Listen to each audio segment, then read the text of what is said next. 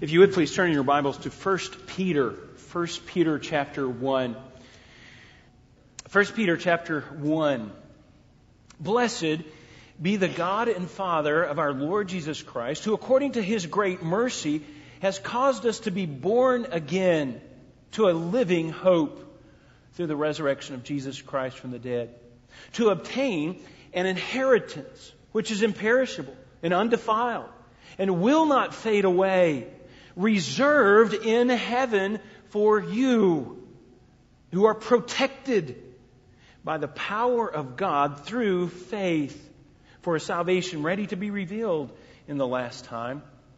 In this you greatly rejoice, even though now, for a little while, if necessary, you have been distressed by various trials, so that the proof of your faith, being more precious than gold which is perishable, even though tested by fire, may be found to result in praise and glory and honor at the revelation of Jesus Christ.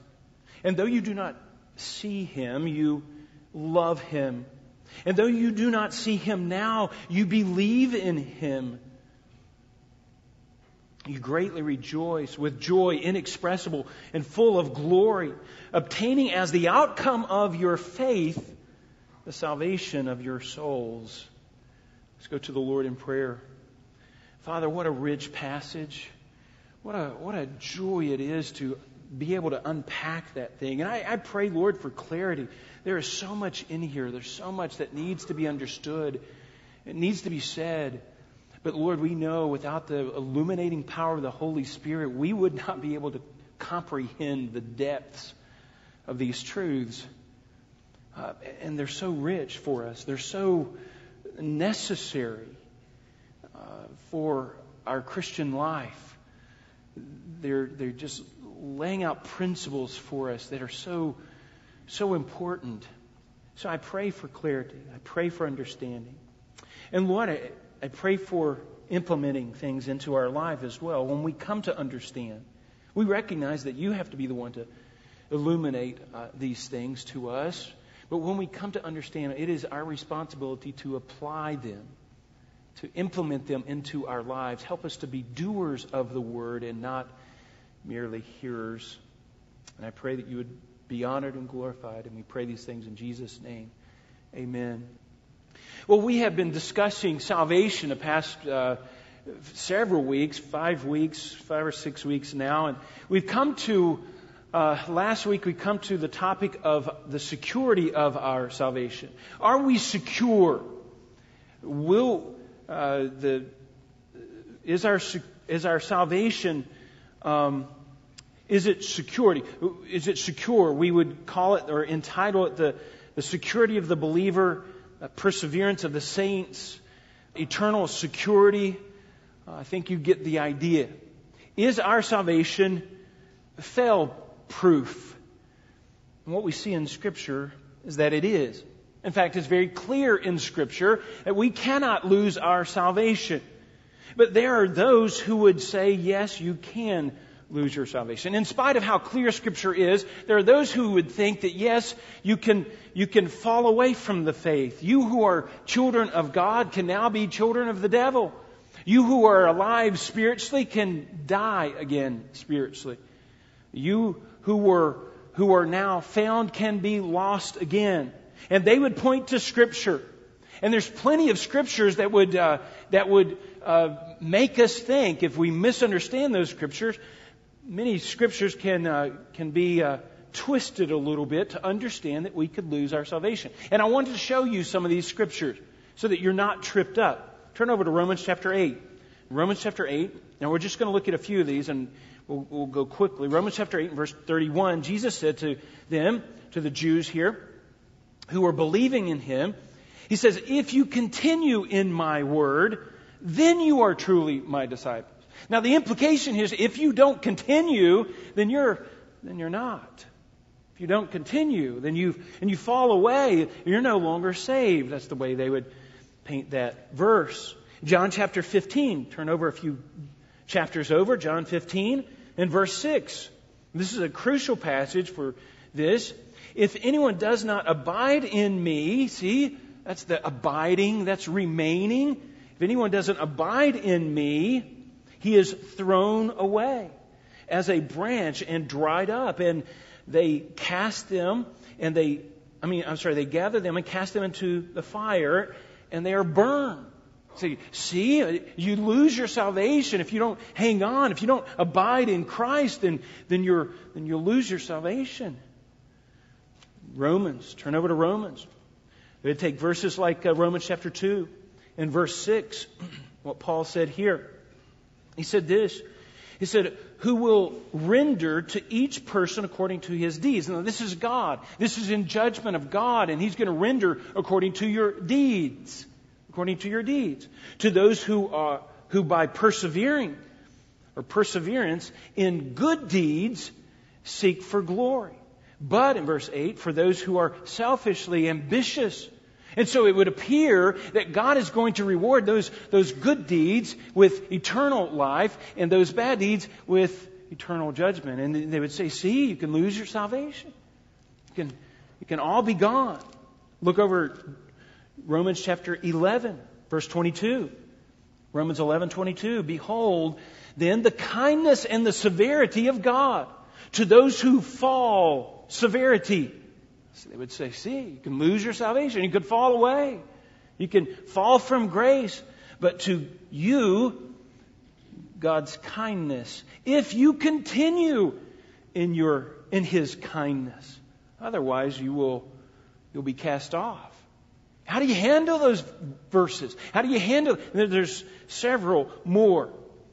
Now, Christ taught us though, if you remember the teachings of Christ, that He taught that there will be those who will attach themselves to Him. There will be those who will attach themselves to His ministry, attach themselves to the church. But then they will fall away. He, he mentions in Matthew chapter 13. Remember the parable of the sower? They will, um, they will quickly spring up. There will be some who will, who will grab hold of the gospel and receive the gospel, but then uh, when the trials of life come and the temptation of, and the lure of money comes along, they will, they will fall away. And the implication here is they, they have a loose attachment. They don't have genuine faith, but they have a loose attachment to his ministry. And he goes on to teach, if you remember, um, Christ taught that Satan himself will come down and, and he will implant, even within the church, those tares among the wheat, those, uh, those goats among the sheep, and those false teachers within the church, and even just an attachment to the church. They appear on the outside. Oh, they're part of the body of Christ, but that's the visible church. It's not the, it's not the real body of Christ. And, and then some will fall away. And it will appear that people are losing their salvation. And Jesus warned. And the New Testament warns about those who would attach themselves to the church and then fall away. He warns, if you do that, you are not, it gives evidence that you're not really saved to begin with. And this passage makes it clear, these passages make it clear that you have to continue. Continue. And that gives evidence of genuine faith. The continuing does. Now, the best passage, one of the best passages to understand this is 1 John. Turn over to 1 John chapter 2. And, and John just kind of lays it out so clearly for us. He says this very intensely. He said, They went out from us. So they were part of the church, but they went out from us. Verse 19, 1 John chapter 2, verse 19. They went out from us, but they were not really of us. For if they had been of us, if they had been really, truly, genuinely saved, a part of the body of Christ, they would, they would remain. And there's our word. They would remain with us. But they went out so that it would be shown that they all are not of us. Not everyone who attaches themselves kind of loosely to the church, not everyone who, who uh, was following Jesus at one time was genuinely saved. They were not genuine believers or genuine disciples of Jesus Christ, and Jesus Christ warned them. And we see warnings throughout the, the New Testament. You give evidence of genuine faith by continuing, by remaining by abiding. And so there's warnings and there's passages in scriptures that would, that would cause us to, to give thought. Is this real? Is this genuine? And so we've been looking at these passages, particularly in 1 Peter, about our, the security of our salvation. Is it secure? Is it secure? And we find that Scripture says, yes, you are, uh, if you are a genuine believer, you will not fall away. You will continue. Your salvation is secure. And we've been looking at 1 Peter. And this is a wonderful passage. And it's important that we look at 1 Peter. Why? Because Peter understands full well the frailty of man, doesn't he? He understands that man cannot keep himself saved. And if man will fall away, he, if man can fall away, he will fall away. Peter was a prime example of that. He fell away. He knew how frail he was. He understands how difficult it is. But he also knows the protecting power of God as well. Peter does. He knows that. And he remembers Christ saying, Look, Peter, Satan desires to have you, but I've prayed for you. I've prayed that your faith would not fail. And, and Peter fell away, but his faith never failed. Peter came back, didn't he? He came back. And that's the big difference. So, so Peter, he's, he's unpacking these truths for these, this church, these churches throughout Asia Minor who are under persecution and who need to know right up front that their salvation is secure and that, that faith will protect them. And that's what he says here. He's laying this out for them. And it's uh, so good to hear because uh, those who are facing persecution, they need to know that they're, they're secure in Christ. But the key to this, the idea is in verse 5, 1 Peter chapter 1 and verse 5. Who are protected. We are protected by God protected by the power of God. Now, does God have power to protect us? Yes. And that's kind of even an understatement. God has the power to, to be able to speak the universe into existence out of nothing with full maturity. He doesn't just, he doesn't have to plant the seed and, and watch it grow. No, he can speak it. That's power and we are protected by the power of God. Now look, through faith. This faith is a key component. This faith is so important and integral to our salvation. It's through faith that we are protected. And if you look down at verse 9, we'll look at this in a little bit. Obtaining as the outcome of your faith the salvation of your soul. That faith is integral. It is an important part. So the key idea here is that we are protected by God through faith. And so this is what I want you to see. You can see it on the screen. The believer's salvation is absolutely secure through the preservation of God and his gift of enduring faith or persevering faith which brings great confidence and profound joy to the believer. And that's what we want to look at today. And the question we've been looking at is how can we have confidence that our salvation is secure? Now, there's a difference between just knowing that we are secure and having confidence, isn't there? We can sign a doctrinal statement. We can believe something. We can say, yes, okay, I, I see that. That's logically, uh, we can lay that logically out and say, yeah, I, I understand. I'm secure as a believer. But Peter wants to go beyond that and not just know it doctrinally, but he wants them to experience this. How do we, how do we come to confidence? How do we know for sure? How do we have that confidence? And Peter lays that out for us. This isn't just an information thing. Let me inform you, okay? You know, you got to hold to this. And that's the way I was taught when I was growing up. Well, you just hang on to this date and remember, remember this date and write this date down. It was the date you were saved. That's not what Peter is saying here. Peter's wanting confidence. I can know that I'm saved right now. I can know that. Like I said, there's a difference. And when you're facing persecution, you want to know that. You want to know. It's not just a doctrinal statement. Now, there's four elements here that I, I want us to look at. And we looked at two last week, and we're going to look at the last two this week. Four elements that point to a security of the believer. Points to the fact that believers are secure. And they don't just point to it, but they will yield in your life and in my life a confidence.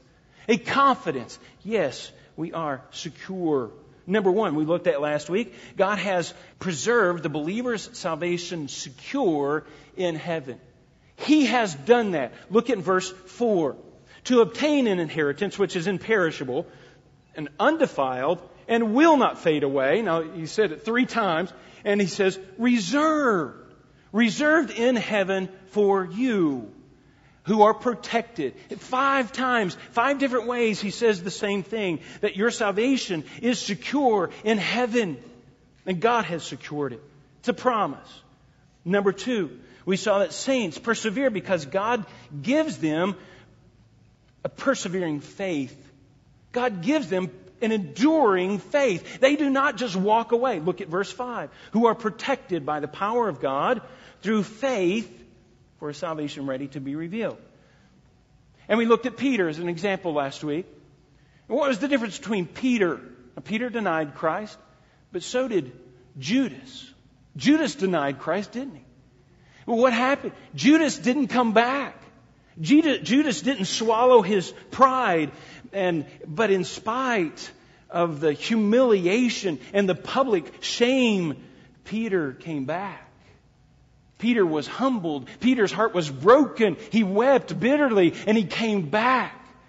He came back to Christ. And that's the difference. This faith that will not die. It's, in, it's a, a, living hope, if you will. Now, number three, this is where we are. Confidence in our salvation comes through a tested and proven faith. Now, you need to get this. This is so rich. This is so good we, we need to understand this about our salvation. Look at verse 6. In this, you greatly rejoice. Now, in what? In the fact that you are saved, that you are protected, that your salvation, your inheritance with God is protected in heaven. It is protected by God, by the power of God, and it is protected through faith. He says, In this you greatly rejoice. Now listen, when I have joy, when I am rejoicing, there's confidence there, isn't there? There's a, there's a joy there. There's a confidence. And he says, uh, in this you greatly rejoice that your salvation is secure, that we have this, uh, this confidence in God. Even, listen, even in the midst of trial, even though now for a little while, if necessary, you have been distressed by various trials. Now let's just think about this. You know, how do we know that our faith will hold up? How do we know that we have genuine faith? Faith has to be tested, doesn't it? Faith has to be um, has to be uh, put under some pressure, some trials, and God does that. He does not just cause us to be born again and then put us in a little greenhouse where uh, He's protecting us and making sure nothing bad ever happens to us and He protects us. And that's some of our parenting style, isn't it? And then that's not the way God parents. No, He pushes you out there. He wants you to be strengthened. He wants you to be tested. Sometimes right away. He wants your faith to be, to be tested. And notice this in verse 6. Now, for a little while, testing is not always. It, may be for a long time. But in comparison to all eternity, it is just a drop in the bucket. It's nothing. I like what uh, Paul had to say in Romans chapter 8. In verse 18, he says, I consider that the suffering of this present time, sufferings of this present time, are not worthy to be compared to the glory that is to be revealed. I mean, really, when you compare it to all eternity, what's our 75 years? What's our 100 years here on this earth? It's nothing. Even if we suffer the whole time. It's nothing. It's a drop in the bucket. It's temporary, he says. Even just for a little while, if necessary. And God deems it necessary that we suffer. God thinks that it's important for you to go through trials, for you to suffer. Say, I don't like that. Look down at verse uh, chapter 2 and verse 21. He says this For this you have been called, for what? For this purpose, since Christ also suffered for you, leaving you an example. We're called to suffer. We will suffer. That's just this Christian life. And it is to test us, it is to grow us, it is to strengthen us. We there has to be enough pressure on our faith. There has to be enough sustained pressure upon our faith to purify that faith. To see the, the dross of that faith come to the top so that it can be scooped off and, and get rid of the impurities of that faith. Those thoughts in my mind that really are depending on me and not on God exposing that faith. That faith has to be tested. There has, and it's a necessary thing to produce purity, to produce strength. And it has to be under distress, he says. Have been distressed by various trials. Trials bring distress. It causes us, and the word distress there means to grieve to cause somebody to be sad, to cause pain, to cause sorrow. I don't like pain and I don't like sorrow.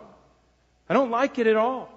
But it's necessary to reveal the genuineness of my faith, to reveal the weaknesses in my faith so that those can be exposed and those can be taken off. Now, you've seen these car commercials. These car commercials that uh, are testing the airbags, testing the safety of the cars. You, have seen those. And uh, they put the, the test dummies in there, and they, they drive those cars at a certain speed and they crash into walls. Now that car, that car doesn't feel good, but it's a necessary thing, right? And you, and you look at that and, and you think, man, do we have to crash the cars? I mean, that's a lot of money. Every time we, we have to crash one of those cars, it's more money. Yes, it's necessary to crash those, right? Would you agree? And, and those test dummies, those test dummies, did they survive? What happened to these test dummies? And you evaluate that. That's the same thing that's happening here. That pressure, that crashing of our faith against, against uh, the, the, world or against these trials. And our faith is, is slammed. But what happens? It's slammed by various trials. God takes us through various trials. And various could be, you know, be a trial for you, various trials for me. Maybe different kinds of levels of trials, different spiritual maturity levels, different elements that God is working on our faith. But God brings those things about in our life to test us, to prove the genuineness of our faith. Actually, that just answered that question. Verse 7. Why? Why go through this? Why this persecution? Why this pain? So that and this is so good. So that the proof of your faith, being more precious than gold, which is perishable, even though tested by fire, may be found to result in praise and glory and honor at the revelation of Jesus Christ. It's not just praise and glory now, but praise and glory at the coming of Jesus Christ. Why are we tested? Why does our faith have to be tested? Because we want to know if it's real, if it's genuine, and it becomes more valuable to us. Gold is great here on the earth. And it's, it's important, isn't it? I mean, it's pretty valuable here on the earth. But when you get into heaven, it's, it's really nothing. What is more valuable is faith. It's more faith. It's the faith that you have. That is what is going to get us to heaven. That is the ticket to eternal life. And that faith has to be proven. It cannot be a counterfeit faith. That will not get you to heaven. It cannot be a fake. And if it's a fake, I want to know it right here and right now so that I can correct it, right? So that I don't get up in heaven and say, yeah, you know what, that faith didn't work. say, how do you how do you get that? How do you know that? When a believer goes through a trial and his faith is still intact, when he goes through a trial and he still loves God and he's still rejoicing in God, his faith is intact. Listen, that faith is a valuable uh, uh, commodity to him. It's valuable.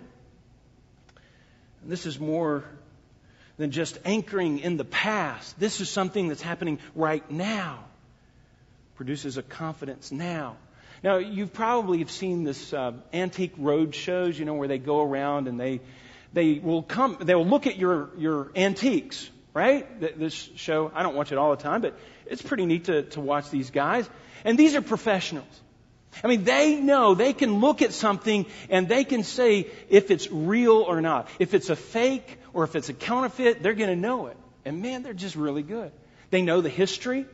They know what to look for, the, the signature. They know the backing. They know what color or kind of paint uh, uh, they were using at this particular time. And they know a, a lot about the, the painter and those kinds of things. And they can tell. They can tell if it's fake or if it's real. And, and that's kind of the idea here. We want to know. We are taking it before God. God, test me. Try me. I want to know that this faith will, will sustain me. Now, you remember when um, the $100 bills came out that were kind of strange looking? You remember those? And you think, eh, that's monopoly money right there. And, and I'd have one of these, and I was thinking, there's no way that would be a $100 bill. And, um, and I was working retail at that time, and I would take a, I would take a, uh, one of those markers, and I would mark them just to make sure, you know, because they would they would recover they would have a certain color about them. I want to know. You don't want to get up to the counter and then hand that person, they mark it, and then they say, "Ah, oh, this is a counterfeit." We want to know. We want to know. How do we know? By the testing of our faith. The testing of our faith. I like what John MacArthur says. He says, God tests believers' faith to reveal its genuineness. He goes through, he goes he does this not because he needs to discover who is true believer or not, but so that the believer will gain joy and confidence in the proven faith. Now that's the idea that Peter has here. He takes us through these things so that even in our heart, so that we can know, even within our heart, that yes, my faith is intact. And I love God. Now, I have to ask myself that question, this question. How does my faith come through trials? What, what does trials reveal about you? What does it reveal about me? Is my faith intact or am I all over the place? Do we, uh, do these trials, do they produce confidence, uh, which produces joy? Um, because of a proven faith? Do you go through them, these trials, and you say, Yes, Lord, I am stronger now than I have ever been? I can, I can walk by faith more than I ever have. Or does it create more doubts? Oh, God doesn't love me. Oh, God doesn't, He's not able to do this. He is, he is not powerful enough to do this. Boy, I'm just in such a, a hard place. God can't even help. What kind of faith is that? It's a dead faith.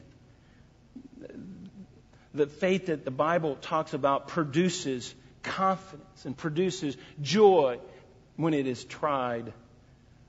Now look at number four, and we'll bring this one to a close. Number four, here's another one. Confident joy of our salvation comes through faithfully living out our faith. It's just not just through the trials of life do we see this faith enacted, but it's just the, the everyday, normal, daily living that we see this. This is the kind of faith that it is. It is a genuine faith, and it grips us to the point that we just have a relationship with God. It's just something that we do. You say, well, you can't even see God. Yeah, you're right. And I, I don't know why. But look at, uh, look at verse 8. It says, and though you have not seen him. The, world probably thinks we're crazy. You have a relationship with someone you don't see? Yeah. That's a little crazy, you know. I know.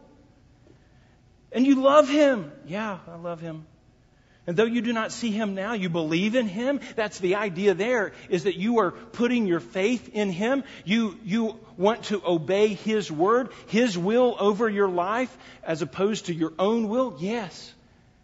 Yes, I submit myself to him. I believe in him on a daily, regular, routine basis. Yeah. You greatly rejoice with joy inexpressible and glory, full of glory. That's the kind of faith. That's just normal, everyday kind of Christian faith. That is the real thing. And we have a, a joy and a love for Christ. We, we begin to realize that, that all of this spiritual things that we've been taught are now real, that God is real, and we begin to live in light of the reality of God, and, and we have this relationship with Him. We love Him for what He's done, even though we cannot see Him. This faith has just so gripped our life that it changes the way we live. You have a relationship with a person you don't even know. You say you love him. Yes, I love him, even though I don't know him. You believe in him. You're going to let him rule your life, even though you don't see him now. Yes. Yes. And it causes just great rejoicing and joy in my own life. Folks, that is a profound faith. That is a supernatural faith that comes from God. And we looked at last week, for by grace you've been saved through faith. And that, not of yourself, it is a gift from God. It's a supernatural faith from God that causes us to love Him, even though we don't see Him. It causes us to believe in Him and exercise faith in Him on a daily basis, even though we don't see Him now. And it causes us to, to joy. And look at this great rejoicing with joy inexpressible. Oh, wait a second joy inexpressible, that doesn't even make sense because joy is all this happy, happy, happy, right? And this is joy that you can't even express. This is a joy, this is a faith that has produced a, a rest in your life, a peace in your life, a settledness to your life that you can't even express the joy that's in your heart. Inexpressible and full of glory. Full of glory. And the outcome of this faith this regular faith for a believer, it's just, it's just, it's a natural thing. This is just what we do. We love God. We want to obey God. We want to b- believe in Him and trust in Him. Continue to put our faith in Him. And it causes us to greatly rejoice. Obtaining, verse 9, obtaining as the outcome of this faith, of your faith, the salvation of your souls. It's a faith that continues. It's a faith that endures. We are not fully, we're not at our final stage of salvation yet, are we? Our final stage is when we're standing before God in all of His glory, and we're standing before God in a glorified body. That's our salvation. That's the picture that he's pointing to, obtaining as the outcome of your faith, the salvation of your soul. Finally, we're there. Now, faith, though, is living as though you're there now. Living as though you're there now. Folks, this is not a faith that is stuck in the past. This is not a faith that, that you're depending on. If, you, if you've got this faith that you're depending on something that you did when you were three years old or when you were six years old, and you have to go back to that. Yeah, I was saved then, and I'm hanging on to that. No, there's a faith in a true believer that is there now. If you just have a simple, human, superficial faith, it will not save you. If you have a faith that doesn't produce any kind of love for God, any kind of love for God's people and God's Word, if you have a, a faith that allows you to be apathetic toward righteousness, toward obeying God, that is not a faith that will save you. That is not a biblical faith. It's not a biblical faith. And let me tell you, you should question. You should question in your own life that kind of faith. And Peter talks in this passage about a faith that's supernatural. Peter says that we are born again to a living hope, a hope that does not die. And it's reserved for us in heaven, and it's, a, it's part of this faith that perseveres. And it produces confidence when it goes through these trials, when it's proven, and we look at that and we say, wow, that's amazing. It's a supernatural faith, and it's proven when it goes through trials, when it's tested. But even on a regular day to day basis, we love God. And we simply trust and put our faith in God on a regular day to day basis. Uh, if you have a faith that comes through trials and that faith is intact, in, spite of the circumstances that you've just gone through, and you still love God, and you still and you still want to follow God, then that is something of great value, more valuable than gold. That is a ticket to eternal life. Eternal life. It's great value. It is not those who just simply profess to be Christians that are eternally secure, but those who endure. They give evidence of a, of a true, genuine faith, a true, genuine salvation. God does not just give us eternal life and then just take it away. He does not cause us to be children of God and then cause us to be children of the devil. He doesn't just give us uh, salvation and then take it back. He's not that kind of God. In closing, let me read one passage to you. And that's 2 Timothy. This is a passage you know well. Here's Paul's conclusion to this. Here's what Paul says. 2 Timothy chapter 1 verse 12. He says this, "For this reason I also suffer." And he was in prison at the time. I suffer these things. I'm not ashamed, he says, for I know whom I have believed. I know.